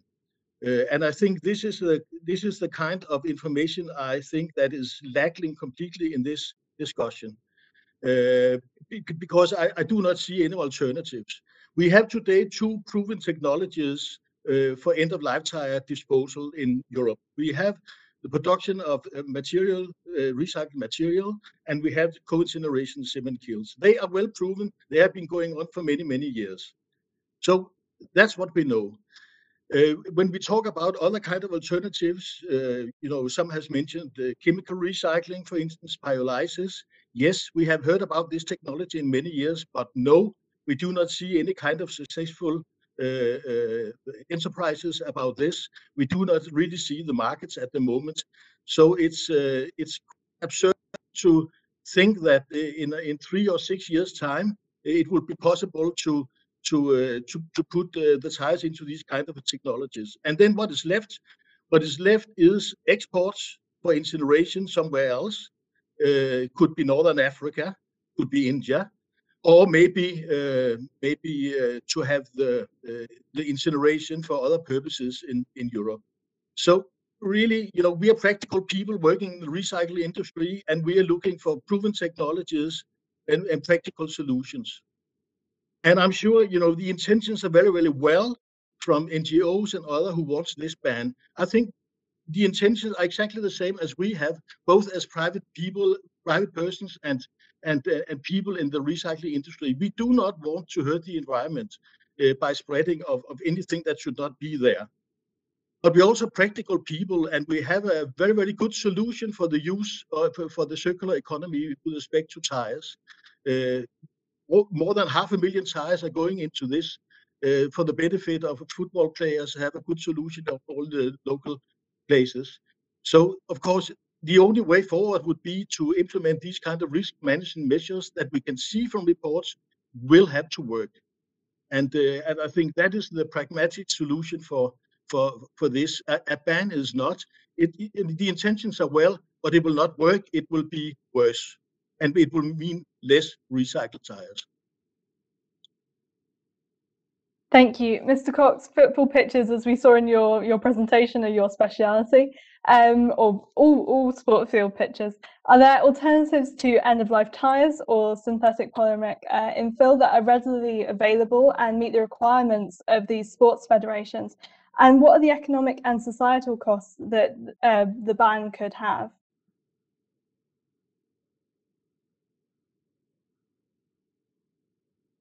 I think you're on mute. We can't hear you. I apologise. Thank you. Good question. Um, looking at this from two perspectives, yes, there are alternatives available. Um, primarily organic uh, infills made from cork are most commonly being used at the moment throughout Europe. Um, however, those infills do not work in all of the climates that, that are experienced across the, the continent. They particularly aren't very suitable in, in wet climates. They float. So if you are in parts of the world where you get heavy downpours of rain, the infill floats to the surface and then gets carried off with the water into the surrounding neighbourhood and becomes a pollutant of a different type. Secondly, they don't work in the colder climates because they absorb moisture and then they're susceptible to breaking down from, from frost. So they are an option for certain parts of Europe, the drier, warmer parts of the continent. However, there's a finite availability of those materials. And data from the cork industry shows that 97% of current production is already taken by the wine industry, by the building industry, by other sectors. And a cork tree takes 25 years to mature before you can harvest the bark to make the cork. So we can't just go out and plant a lot more cork trees. Um, additionally, obviously, cork growth is predominantly Portugal, Spain, Southern Europe. The transportation issues of moving vast quantities of cork from Southern Europe to Northern Europe need to be considered from an environmental perspective. Using no infill at all, or using purely sand, which has been tried and is is being undertaken in one or two European countries, results in surfaces that have less positive playing characteristics. They won't satisfy the criteria set by FIFA, World Rugby, and the other sports governing bodies. And those criteria are primarily addressing two issues. One is they want the fields to play like good quality natural grass. That's what the football players, the rugby players want. They don't want to play on something that is very different. And football players have a long memory and remember the bad experiences of playing on plastic turf in the 1980s, particularly in England, where pretty poor quality synthetic turf was introduced to the old English First Division. And that uh, actually led to a ban throughout the whole of Europe on those surfaces being used at the professional game. Secondly, they want to ensure player welfare, player safety, and the probability of players suffering carpet burns increases when you are sliding purely on a plastic carpet as opposed to a carpet with infill. So, yes, there are alternatives, but they are likely to have a detrimental effect on the acceptance of playing on those surfaces from players in certain parts of Europe. In some parts of Europe, they work perfectly well, and they've certainly got a role in the market. But we feel that with containment and the measures that we've described, there should be the probability of using the most appropriate types of materials to provide the facilities that communities wish to use. Thank you. And yes, as someone from the UK, I know all about the, the cold and wet climates that you're talking about. Now, Mr. Vitali, you're coming at this from a different perspective. There are some environmental concerns, but also a need to move towards a circular economy. Um, I want to bring in a question from Christoph Borat here. What is the NGO, NGO position on possible consequences of the ban? Uh, what will happen with all these tyres possibly ending up in landfills, um, also harming the environment and human health?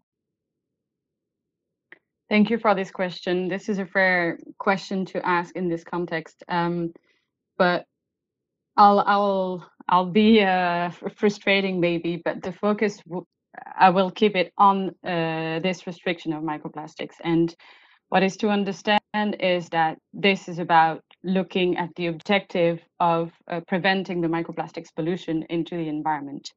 Now, when it comes to managing the tires and uh, the pollution that is created due to um, a problem that arises from higher in the supply chain, from the design from the beginning. Uh, we know that currently not only uh, are tires problematic within this microplastic restriction, but also they are uh, the, the biggest contributor to um, the, the, the, marine pollution uh, when it comes to microplastics in general, together with textiles. So this shows that there is a problem from the design from higher up in the supply chain. And of course, unsurprisingly, I will be advocating for um, eco design measure focusing on the design of the tires because we currently have a management problem and trying to restrict the manage the issue of the management of tires to putting the tires on on the infill or on the playgrounds is actually not seeing the picture. And I, I think a lot of you here know that, that it's not only about this share of the market, which is big indeed, but that doesn't mean that this is the right solution. Uh, as mentioned in my presentation, and this is provocative to say this year, but for us, this is not a sustainable use because of the impacts um, on the environment. And specifically, again, this restriction is looking into this if I may say, um, well, is looking into this, is, is trying to prevent these impacts um, of microplastics and the so-called recycling uh, of the, the, the, tires into the infill. Um, another element that I'd like to uh, to to to mention also is as regards the alternative, because when I talk about alternatives with people, I hear a lot about the cork. Of course, this is one of the alternatives, but uh, we have been working with uh, technical institutes and universities to develop our position. So we're not just extracting numbers here and there um, to, to, to be placed uh, and, and take our position. Um, they are um, pitches that currently do not use infill at the moment. So it's not only about cork. There are pitches that use other alternatives. For instance, in Marseille, south of France, they use the olive stones, and that also is suitable to, to other climates. Uh, for cold climates, uh, maybe th there are also other solutions. Uh, there are there is hemp. Uh, it's not only about cork, and this is something that comes up often. Um, that is not the, the, the only solution. So I mentioned Marseille, I can also mention uh, Hamburg, who has been um, microplastic free or infill free for, I think, more than 10 years, if I'm not saying any mistakes, but they're not using uh, the, the, the infill. So this is where we come from when we say that there are alternatives. It's about um, sort of exporting them in other places um, in the EU. And I think I've covered um, the, the, the, questions. Thank you. Uh, Ms. Baguette, one solution from the recycler side could be to look beyond football pitches for recycling tyres, uh, maybe looking at innovative solutions to recycling these uh, with a focus on rubber. Uh, but how can you see the market for them growing and how long could that take to really reach something which is viable?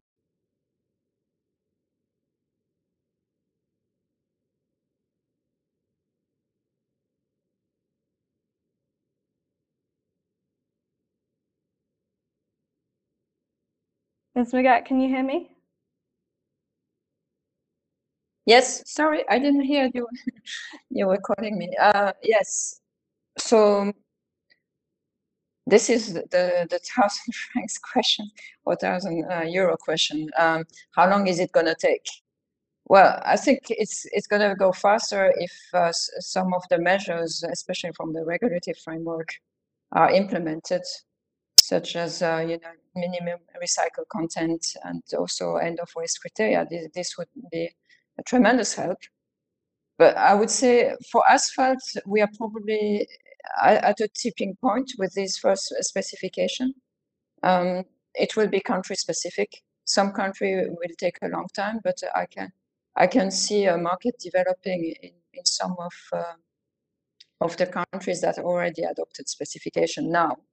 Whether uh, this will reach the, the 500 ton, uh, uh 500,000 ton, I shall say, that uh, you know, the infill market uh, has today, it's probably going to take some time, but it could. for tire, I think it will very much depend on the tire industry itself and its commitment. However, you see that you know, Michelin, Continental, uh, Bridgestone, they all have sustainability targets, all of them. So uh, you have to, to, to think that uh, if they are serious, and I'm sure they are serious about it, recycled material will be part of this.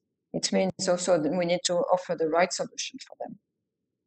Uh, so I think this will take more time, but once it develops, it, it can go very quickly because this is a little bit the the challenge with uh, the tire industry. You have virtually zero sales today, but tomorrow, if your product is accepted, you have really, really large volumes uh, to, to satisfy. So it can uh, go from zero to hero in no time. Um, so I, I, do think that asphalt market probably is, is riper, but uh, with the trend in sustainability and continuous effort on our side to propose innovative solution, I think there will be also a significant market developing in Europe in the tire business within the next five years. Thank you. That's and we have another question, uh, well, two questions, which I'm going to combine. One from uh, Olivier Grosjean uh, and one from Christoph Bogart. So I'm going to send this question your way, uh, Mr. Rahout. How much of ELT recycled rubber goes back into new tires? And how can the technological barriers be overcome to stimulate investment and innovation to really close the loop on tires? Mr. Rahaj, what's your opinion on that?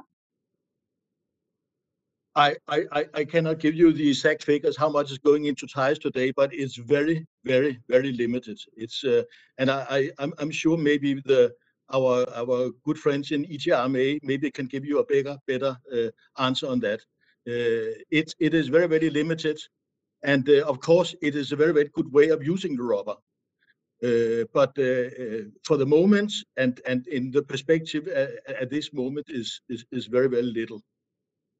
And I, I, just also want to add a comment to the to the previous speaker about about how quick markets can grow. Um, you know, if if if those those kind of applications are coming up quickly, we not only have a potential 500,000 tons of tires from from infill, from a ban of infill to take, but we but there's also one more than one million tons that are today being incinerated, which is a less sustainable solution. So if if all these good technologies could come on, uh, why not first start to take the 1 million uh, tons of tires that are going into incineration today? I think that would be a very, very obvious choice from a sustainability point of view.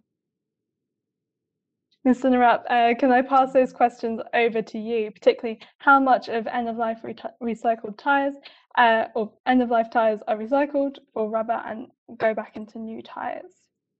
Well, I have, thank you for this very good question uh, from Olivier Grosjean. I have responded actually on the on the chat area as well. Uh, so it is very, very, very limited. But if the technology were ready, I can assure you that what Sonia said, going from zero to hero will happen.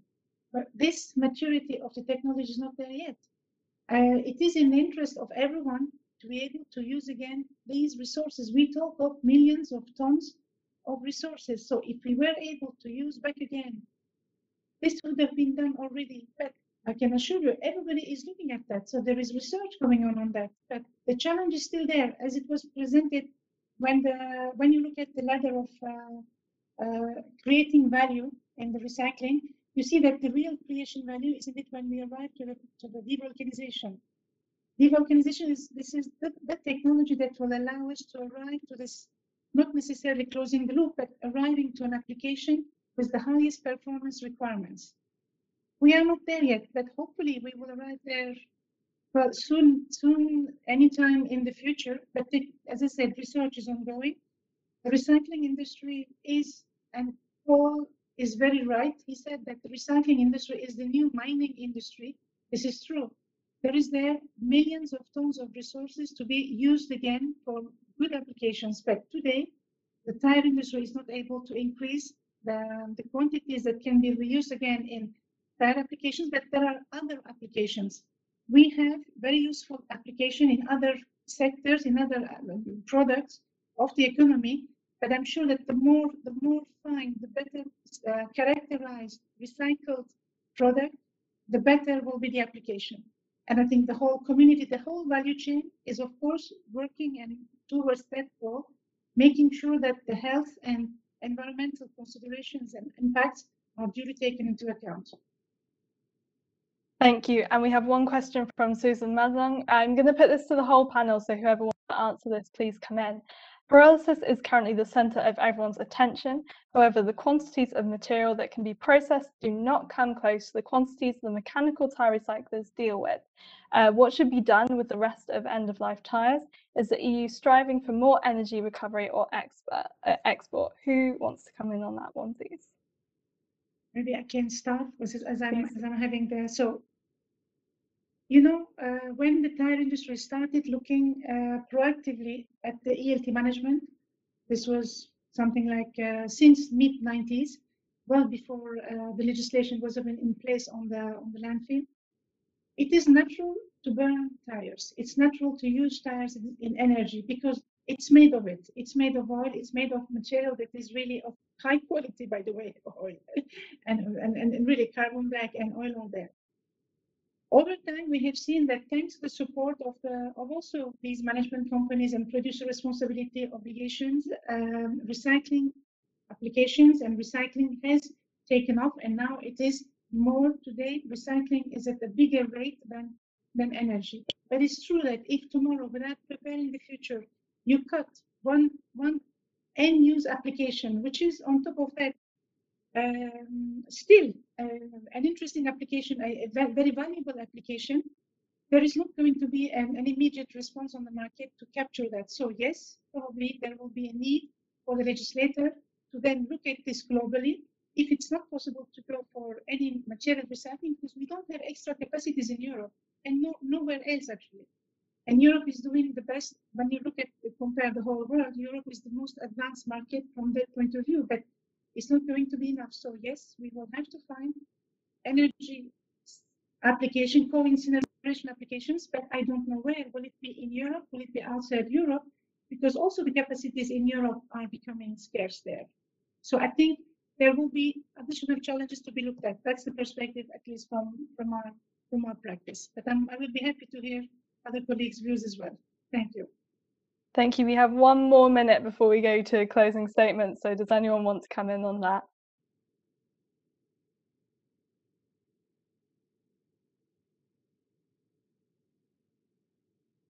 Okay, well, we extra time for the closing statements then.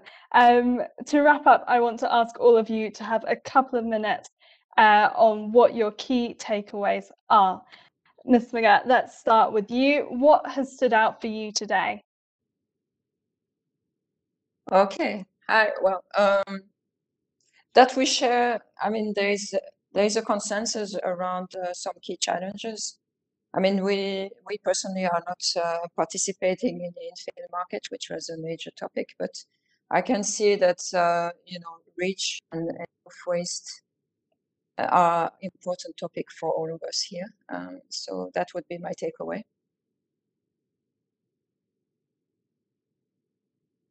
Thank you, Ms. Magat. And Ms. Vitali, what will you take away from today?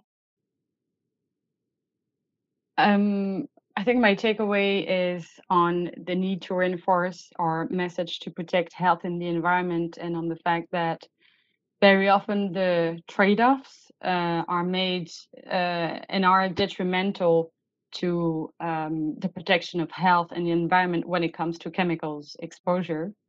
And that's a problem for us. Also, um, a take back is the need to um, be convinced basically about the alternatives that will open uh, and, and develop further uh, uh, on the market. Regulatory measures are often the best market incentives to, to create this shift towards uh, sustainable or at least more sustainable solutions. And um, just a reminder that when the risk assessment was conducted for this very specific restriction. I'm narrowing a bit the focus. Uh, the ban with a six-year transition period was found to be the most appropriate solution. And so this is where we come from and this is the position we support. Thank you. Thank you. Mr. Cox, what has stood out for you? I was also going to say health, but I think the, the health benefits of people playing sport needs to be given a higher priority in this discussion.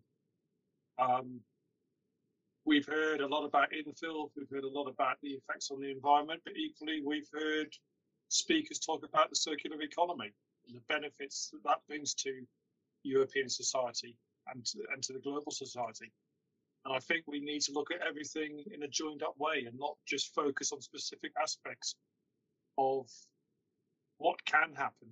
But we, we, we need to minimize the risk without adversely affecting other parts of uh, human activity. Thank you. Mr. Rahad, what are your key takeaways from today? One very good key takeaway will be that uh, basically, I think everybody here in the panel uh, and probably also in the audience are convinced that that we will do the best uh, for for for the for the environment. We will we will try to find the most sustainable solutions, and uh, and we are some people here that are very practical people uh, and know that things are not uh, black and white. There are there are uh, flip sides to to this coin. There there are two sides to the coin. we have something about environment. We we have some considerations about environment. We have some considerations about climate we have some considerations about this spreading of microplastics, as which we all want to avoid. So it, basically, I think you know we, we, we all want we all want the same sustainable uh, society in Europe and, and work in that direction. And the only way we can we can find the right solution is to exchange knowledge about all these matters, so everybody can consider uh, ups and downs for everything. So that will be my takeaway. Thank you. Mr. Van Gelderen, what will be your takeaway from today's debate? Um, thank you. I, I, uh, I would just like to add that I think we we, we all have this this uh, very clear understanding of where we want to be in circular economy and, and all uh, closed loop systems, etc. Um, but I think to achieve that end goal, we need stepping stones. We need to have intermediate solutions where we can accelerate and drive uh, drive industry and create the, the, the value chain, supply chain to achieve those very high goals that we have as a society together. Um, yeah, but if we but if we cannot agree on on on the path to follow, we will never get there. So I would very much like that to uh, as, a, as a closing statement. Thank you.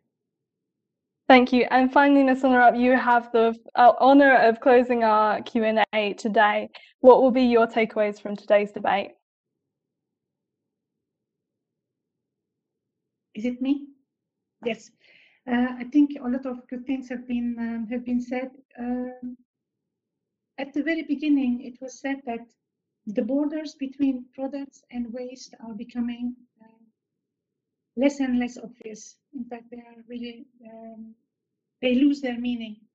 But the, the, the, the, only difference remains on the regulatory framework, and therefore a fact-based, science-based legislation, legislation and the holistic, uh, comprehensive approach is required, and also to provide this necessary long-term visibility for this nascent recycling industry. And thank you for this debate. Yeah. Thank you so much. Thank you to all our speakers. Thank you to all our keynote speakers today. And thank you for watching. Thank you to our audience. And thank you for all your questions. We're sorry we couldn't get around to all of them. Uh, as I said earlier, this is the last in this series of Recyclers Talk, but they will be back in the autumn. So make sure to keep an eye on EURIC's website and social media to find out what those subjects will be about. Now, we have our closing remarks uh, from Emmanuel Katrakis. He is the Secretary General of EURIC. So to finish us off today, Mr. Katrakis, you have the floor.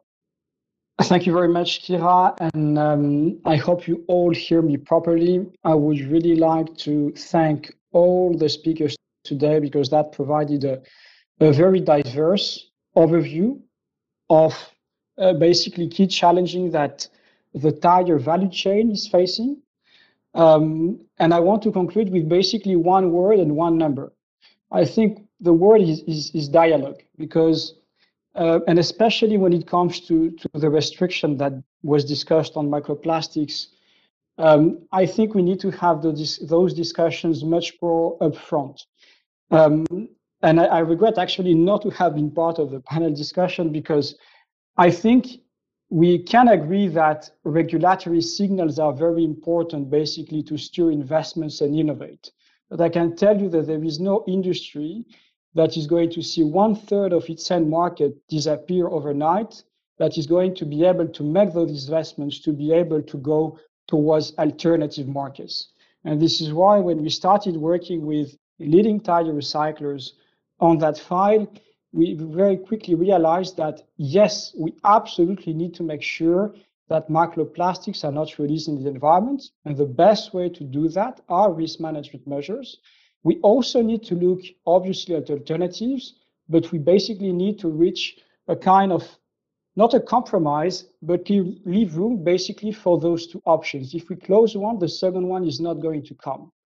And, and I think that's really important to have those discussions especially because I've been working quite a lot also with environmental, um, with the EEB um, uh, on, on, different files to have those discussions upfront because if we end up with a solution that is going to be a lose-lose solution, I can tell you that from an industry's perspective, what is going to happen is basically that tires that are today recycled into valuable products are going to be incinerated or exported to third countries. And it's not going to help the development of alternatives overnight. So we need to find a solution to prevent the worst scenario to happen. And at the same time, obviously, to make sure that microplastics are not released at the environment because we completely share the fact that this is obviously a major threat. And that goes beyond obviously tire recycling and the use of tires that has to be tackled. And I think this dialogue is something that we are missing. And I've seen that quite a lot in my experience working for EURIC over the last six years is that more and more we are setting extremely ambitious targets. And this is forcing policymakers to make cliff edge type of decisions. And, and those cliff, cliff edge type of decisions actually might be the worst, not only for the environment, but also for basically jobs that we have in Europe, and we absolutely need to find solution for the two. And I, I even personally regret that uh, Elise that doesn't have the chance to continue the debate because it's not about agreeing or disagreeing, it's just finding the right method to come to a point where we think this is the best trade-off for basically the environment, but also to make sure that we are going to move forward with more sustainable businesses in Europe.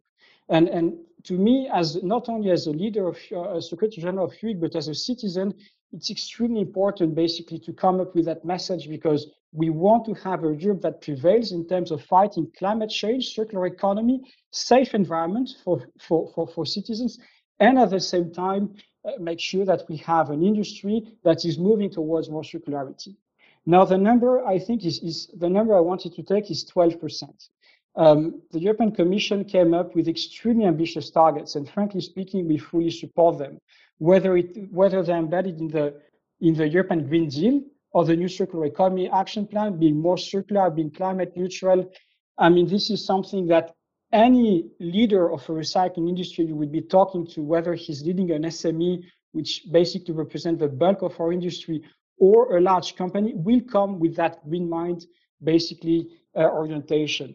Uh, it's, it's not something that comes because he's, it's just something that, that we, we have and that we fully support. Now, there is a real frustration within the recycling industry because what we see is that the regulatory framework is not following the targets. Let me explain. There are three things that I want basically to, to, to, to, to highlight. First, the need to go much faster when it comes to eco-design. And I know it requires a lot of efforts, shared efforts, different types of interest between us as recyclers, between producers, and also obviously working with NGOs to make sure that we are going to basically make real progress on design for sustainability. And recycling is part of it, but recycling is not the only part of sustainability, but it's an important part because when you cannot do anything with a product that basically reach end of life, the best thing that you can do is basically recycle into new materials to make new products. And I think here there is a huge work to be done. And also for us as an industry to understand the constraints that producers do have when they are marketing products on the market, because we understand it's not an easy job. Point number two, clear proper framework. I think we have said it over and over, but now we need action. We want to have a clear status for raw materials from recycling. We need to move towards end of waste criteria and if we cannot go towards end of waste criteria as fast as we need, then we need to have a status for raw materials that are substituting extracted materials back into products. Because as long as we're in between waste and product legislation, we are always going to come up with a huge amount of uncertainty. And that goes beyond simply the legal recognition. This also goes to make sure that we have a pro proper framework to market those products. The, the, the market for recycled materials, they are it's a European market and it's a global market. And I completely second what basically um, Mr. Meggers, Mrs. Meggers said about the need basically to have adequate HS code and end of waste criteria because they are the key basically to have a wider market and to be able to compete with extracted materials. And that comes to my third point at the beginning, there was a presentation about how much CO2 is being saved when we are recycling tires in comparison to co-incineration. And there are other LCAs being done when we compare it with obviously the production of primary materials.